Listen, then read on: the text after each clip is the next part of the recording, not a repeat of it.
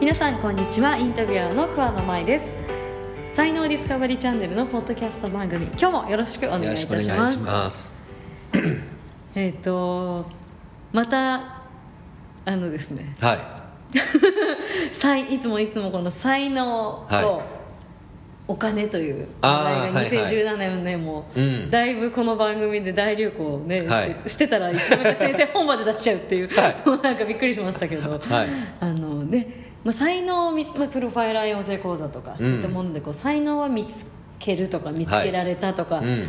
まあ、そのビリーフっていうんですか、ええ。こうブレーキも外れたとかね、いろいろあると思うんですが、うん。結局その才能が、まあ結局それを生活を豊かにするというか、うんうん。結局まあ平たく言うとお金にうんうん。変えられるはい。人とうん。変えられない人、うん。ああちょっとその辺をですねまあ、そう私は変えられないタイプなのでまさに。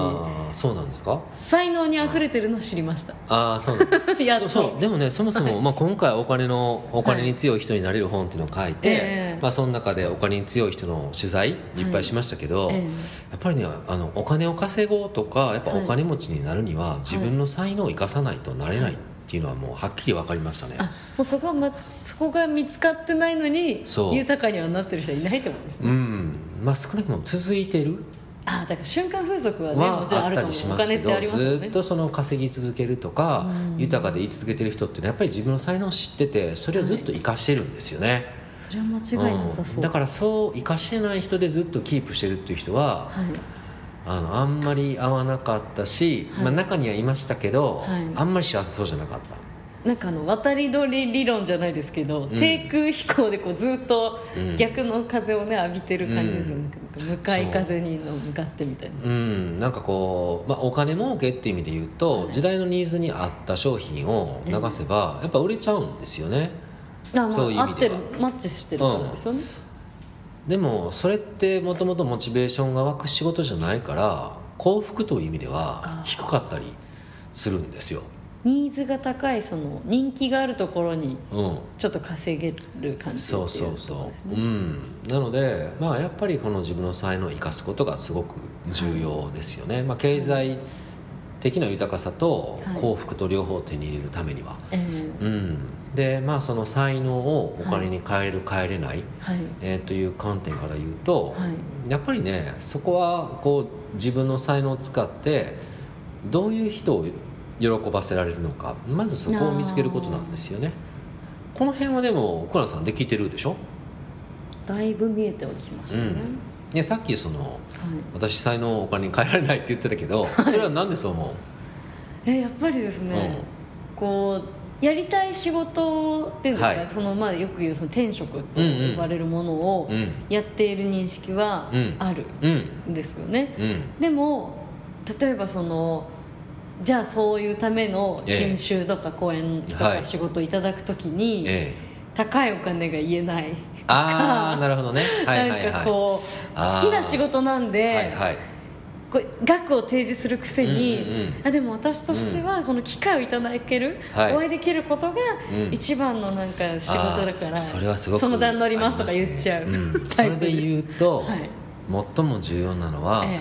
自分の才能がはい。どれほどの価値があるのかにまず気づいてない、あそこは気が付いてないこれねでもそのあの才能をね見つけた後に、がっかりする人がいて才能プロファイリングとかしたらね、でそれは見つけた才能が大したことがないって自分で思っちゃう人なんです。過小評価というそう。かでそれ悲はもともとそのどういうことがあるのかというと本人にそもそもその自信があんまなかったりとか、ええ。自己肯定感が低かったりするから、はい。い、やこうそもそも自信のない僕にある才能って大したことないよねって投影して考えちゃうんですよ、もうベースがうん。低い、これ恋愛で言うと分かりやすいよね。こんな僕を好きになってくれる子だから、まあ、ありがたいけどそんな大したことないよねみたいなこう失礼な態度の確かに言われる男とかいたり方は嫌でしますよねど、うん、だからこういやもともと自分には価値がないと思ってるからその私から出てきた才能も価値がないよねってもったいない。思っちゃう？はい。でそれは自分に対する自己評価が低いからなんですよね。そもそもの問題ですね、でもう一つはその才能をこれだけ喜んでそれすごいよって言ってくれる人がいるっていうのを知らないんです。あそういうことですね。うんでこの「お金に強い人になれる本」でも書いたんですけれども、あのこの本のね、えっと、どこかにあの落ち葉をはい。もみじの落ち葉を拾って、はい。えーそれであの四国の、えーどこだったかな？徳島だったかな？徳島でそはい。の落ち葉を拾ってビジネスにして年収1000万ぐらい稼いでるおばあちゃんが本当にすごいすごい。まあそこは過疎化が進んでてね、えもうこの村どないしようみたいな、はい。もう大問題になってたところで、ええ。なんか産業を作って盛り立てなあかんと。えはい。でその役場の人がいろいろ考えて気が付いたのは落ち葉があると。料亭では料理を出す時に落ち葉をあのもみじを使っていると。あ先生にお聞きしたうん。あれですね。うん。はいでその村の人たちは落ち葉買うバカがどこにいるねんみたいな。こんなものにか金のを出す人なんかいるかみたいな感じだったんですけど料亭は当然必要としてるわけですよ。はい。で実際持って行ったらあこんな落ち葉があったら買うよってこんなもみじがあったらって。美しいというかそうそうそう。その料理のねお器の上に置いてそういうものになるような、ええ。でそれをみんなで探してやったら本当に売れて両手は絶対だってありますもんね。ありますよね。うん、でこれって要は価値があるって気が付いてないんですね。ゴミだと思ってるんですよみんな。ろ確かに認識が違っちゃってます、う。ん、でこれって自分の才能も一緒であそこに価値があると思ってないんですよね、はい。うん、なのでこう心理学的な意味で言うと、えー自分の才能にどれだけの価値があると自分が実感し、ええ。知ってるのか。あはいっていうのが大事でビジネス的に言えばこの才能を使ってどういう人の期待に応えられるのか。この2つが、そこか。うん、だから先ほど奥野さんが言ってたその、はい。こうお金を言えないっていうものの一つの理由はやっぱ自分の才能の価値を、はい。多分過小評価してるんですよね。なんかすごいと言われたり、うん。なかなかいないとか言われても、うんでも私は無意識でやってきてるから、はい。あんまりそのなんていうんですか、うん。まあ意識して努力したものは絶対あるんですけど結構感覚的にできてきちゃったって自分で思ってるから、はいはいはい。そこにそんなって確かに言いたくなっちゃうんですよね、うんうん普通ですって。うん、うん、そうだよね。あの本書いて思いました。そうんうん。ね、それって例えばさ なんかこう、物で言ったらねえこう僕らダイヤモンドってすごく美しいって言うじゃないですか、ええ。でもダイヤモンドからしたらいや私ただそこにいただけなんですけいやど本当ですね。でしょ？確かに。なんか削間違いってくれたのは誰かだしみたいな、は磨いてくれたのも誰かさんだしみたいな。たまたまいるだけなんですけど、そうそうそうたまたまいるだけなんですけどみたいな、うん、でもそんな恐縮されたくないよねそうね。もっと光っててほしいよね。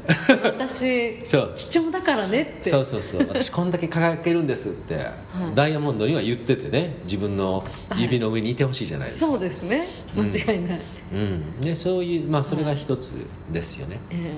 うん、だからやっぱりその自分の才能を見つけるで、えー自己評価とかセルフイメージがはい。低いなと思う人はやっぱこの辺を変えていく必要があってーこれは一つのそのお金に換えられない人の特徴ですか？そうそうそう。やっぱね過小評価しちゃうんですね自分のこと。おそうですね、うん、でそれは別に才能に限ったことじゃなくて今までの人生そうやって生きてきたんですよ、何かの理由があって出来事があってね、だからその辺をやっぱ変えていくにはまあその自分の中のマインドを変えていく。はい。まあその才能開花のコーチングみたいなのも必要だし、え あとは行動習慣を変える必要がありますよね。えああそういうことなんですね、うん、今まで「あいやいや」とかなんか断ったりとかしてたのを、そう違う対応をするとか、はい。なんかこの金額でああ私の例えばこう仕事はこれだけの金額になりますっていう時に、あ高すぎるなってちょっと下げて出してた 請求書を見積書とかをはい。もう本当にその値段で書くとかやっぱこう自分の行動習慣を変えていかなきゃいけなくて、えでこれは仕事だけじゃなくてありとあらゆる場面になるわけですよ。人と出会った時もそうだし、はい。例えばやっぱ自己評価低い人は、まあ、それがこう結婚相手探してても、はい。まあ、この人に相手されそうにないな声かけるのやめとこうとか。あと一緒ですね。とかねなんか服買う時もいいなと思ってもいや高すぎるなって思って買わなかったりとか、い。や私がこれ着ても似合わないしと思って買わなかったりとか髪型とかもう全部あるでしょ。はい、うん同じですね。そうなんです。だからこういった全ての分野におけるこう自己評価が低いがゆえにしているこの選択の全てをはい変えていったら何個か変え始めた時にバラバラバラってオセロが変わるように全部ひっくり返るんです。すごい。えでもなんかふと思ったのが、うん。多分その発想をえ気づいていて、えうんなんかまあ私がこう今昨今その SNS とかを見ていてですよ。はい。なんかこう私はこんな安売りしちゃいけないみたいななんか本とかでも今なんか自分安売りするのやめなさいでしたっけ？なんか流行ってまますけど。うんうんうん。なんなんか見てる側からすると、うん。急にね額が上がったりするわけじゃないあそれはありますです。かうんうん。だったり、うん。なんかあんなあんな辛そうだったのに、うん。急になんかうん。ランランとしだしたこと書いたりすると、うんうん。なんか必死に見えちゃって、あうんうんうん。あとやっぱり違和感があるから、うんうんうん。なんか素直にそこに対して思えないってなんか自分のマインドというか心の状態を変えることの難しい ところで、えあの自分はにはいやそんな価値がないよねって思ってるのに価値あるっていうとおかしくなるんです。えやっぱりその部分が見えちゃってるってことですかね、そう。他人には。そのギャップがえ。あるから、はい。私価値があるんですって言わなきゃいけなくなるじゃない自分に価値があると思ってる人はわざわざそんなこと言わないから。え 結局そうなんですね、うん。ああそこですね。お金も一緒でこの間書いた本も、そのお金はもらえる？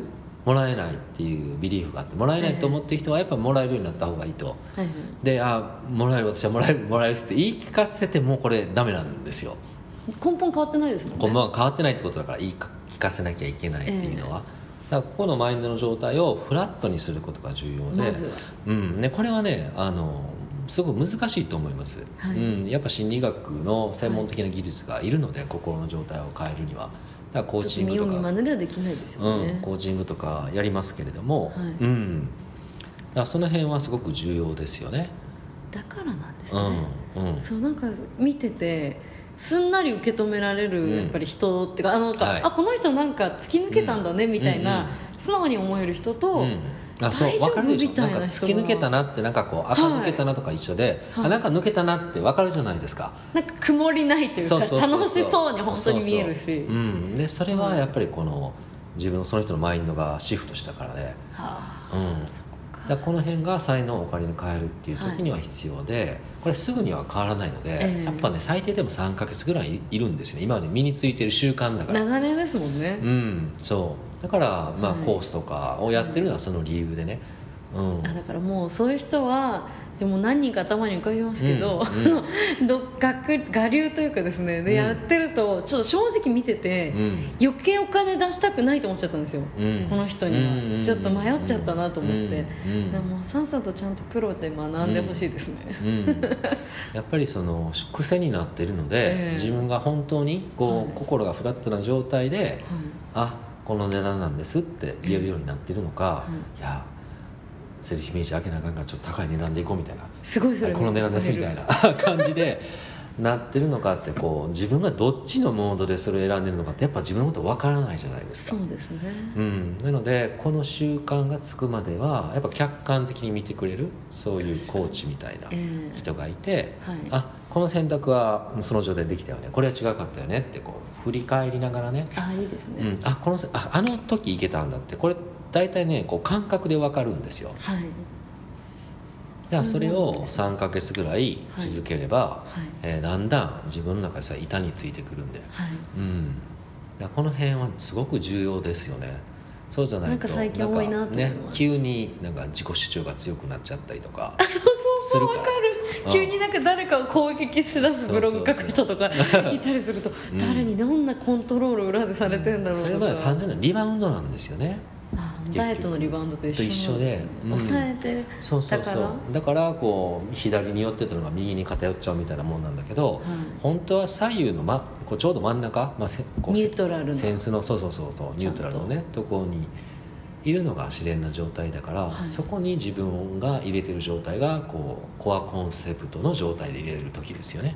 うわあうん。はいあでもそう。いうことですよね、うん。そうなれば結局誰かを批判したりしなくて済むわけだし自分をなんか大きく見せる必要もなくなるってことですもんね、ううん。だからやっぱ自分の人生で一番大事な価値観はい。であるコアコンセプトを知って言語ができてたら、あ今ずれてるなって分かるんですよね。自分で自分を客観視して分かるってことですよね。うん。まあ、僕とかだったらこう変化を変化っていうのがキーワードなので、はい。こう常に何か変化があるっていうのが僕の中の真ん中なんですよ、ああそそれが通常なんですねそうそうそうモードなんですね、うん、変な言い方だけどね。変化してるのが真ん中っていうのは変なんだけど。だからこうあのーこう退屈変化のない毎日えーみたいになったらあ違う違うと。退屈になってくるから、はい。退屈な気分になった時はあ自分新しいことししてないんだなって分かるんですよ、ね、チャレンジしてないみたいなですかね、だからそういうふうにこう行き過ぎてる場合はあったらそれは戻すし、はい。うん、そうやってこうズレを戻せる、あうん。あコンセプトがちゃんと持ってればっていうことそうですね。そうそうそうそうう。ん。あーなんかすごい必要な人うん。がたくさんいるなってうん思いました。やっぱそのうん。言葉だけがその自己肯定感とかそういうのがそうそう。だけがこう一人歩きしてるのでそう。だから結必局自己肯定感って言っても何肯定していいかわからないじゃないですか。間違いない、うん、だから僕は自分が変化してる自分でいいんだっていうのが自己肯定感ですよね。だからこの変化って分かってなかったら結局何肯定していいか分かんないんで。確かに。で私も僕人目を気にするを肯定できるようになったんです、うんうんうん。やっと、うんうんうん。そういうことですね。そうそう。だからコアコンセプトがこう楽しむの人だったら楽しんでる自分を肯定してたらいいし、はい。えー例えばこう笑いだったら笑ってる自分でいいしね、はい。うんうんうんやっぱそのコアコンセプトが分かってなかったら判断基準がないので、えそれでこう人に振り回されちゃうんですよね。え結局ずっと軸が自分じゃないところで動いてしまうという、ん。自分よりも楽しそうな人を見たらあの人になろうとしちゃう。でもそうじゃなくてそれはあの人のレベルで自分が変化してないからだっていうのは僕の解釈の仕方ですよね今ね。っていうことですよね。そう。だから僕はもっとあのレベルで変化できるぐらい自分を高めればいいと。はい、なんかこう優しさとか、はいだから例えば自分のキーワードは癒しだっていう人は、ええあの人のレベルで自分がもっと癒しを提供できるようになるためにはどうしたらいいんだろうって思えばいいわけです、そういう目線を持つ方がいい。でもこうヒーラーさんとかセラピストさんとかでなんか癒しすぎて疲れた人っていうのは、いやもうなんかお金ない人にやるのは疲れたからお金あげようとか、ああよくこれビジネス的には正解なんだけど、はい。でも本来は別にお金あげることが答えじゃないですよね。これ手段の一個だから。本人もそれで全然満足してないですもんね、うんうん、してないとかね。だからこの辺を自分の才能とコアコンセプトをちゃんと分かって、はい。こうキャリアとかビジネス戦略とかを使っていかないと、はい。まあ、ずれていっちゃうので、えうん、だからその辺をねしっかりやるためにあのディスカバリープログラムの方はねえはい。やってる感じですねうん、ありがとうございます。結はい。局そこがないと才能を見つけても、うん、まあ、お金になるならない、ね。豊かに本当の意味でのうん。豊かさにはつながらないということを、うん。あ皆さんそこができたら逆にねお金も入ってくるし、はい。本当に幸福も入ってくるから、えそこを皆さんに目指してほしいですね。はい。え頑張ります。はい。今日も、はい、あの身につまされるお話、はい。ありがとうございました。ありがとうございました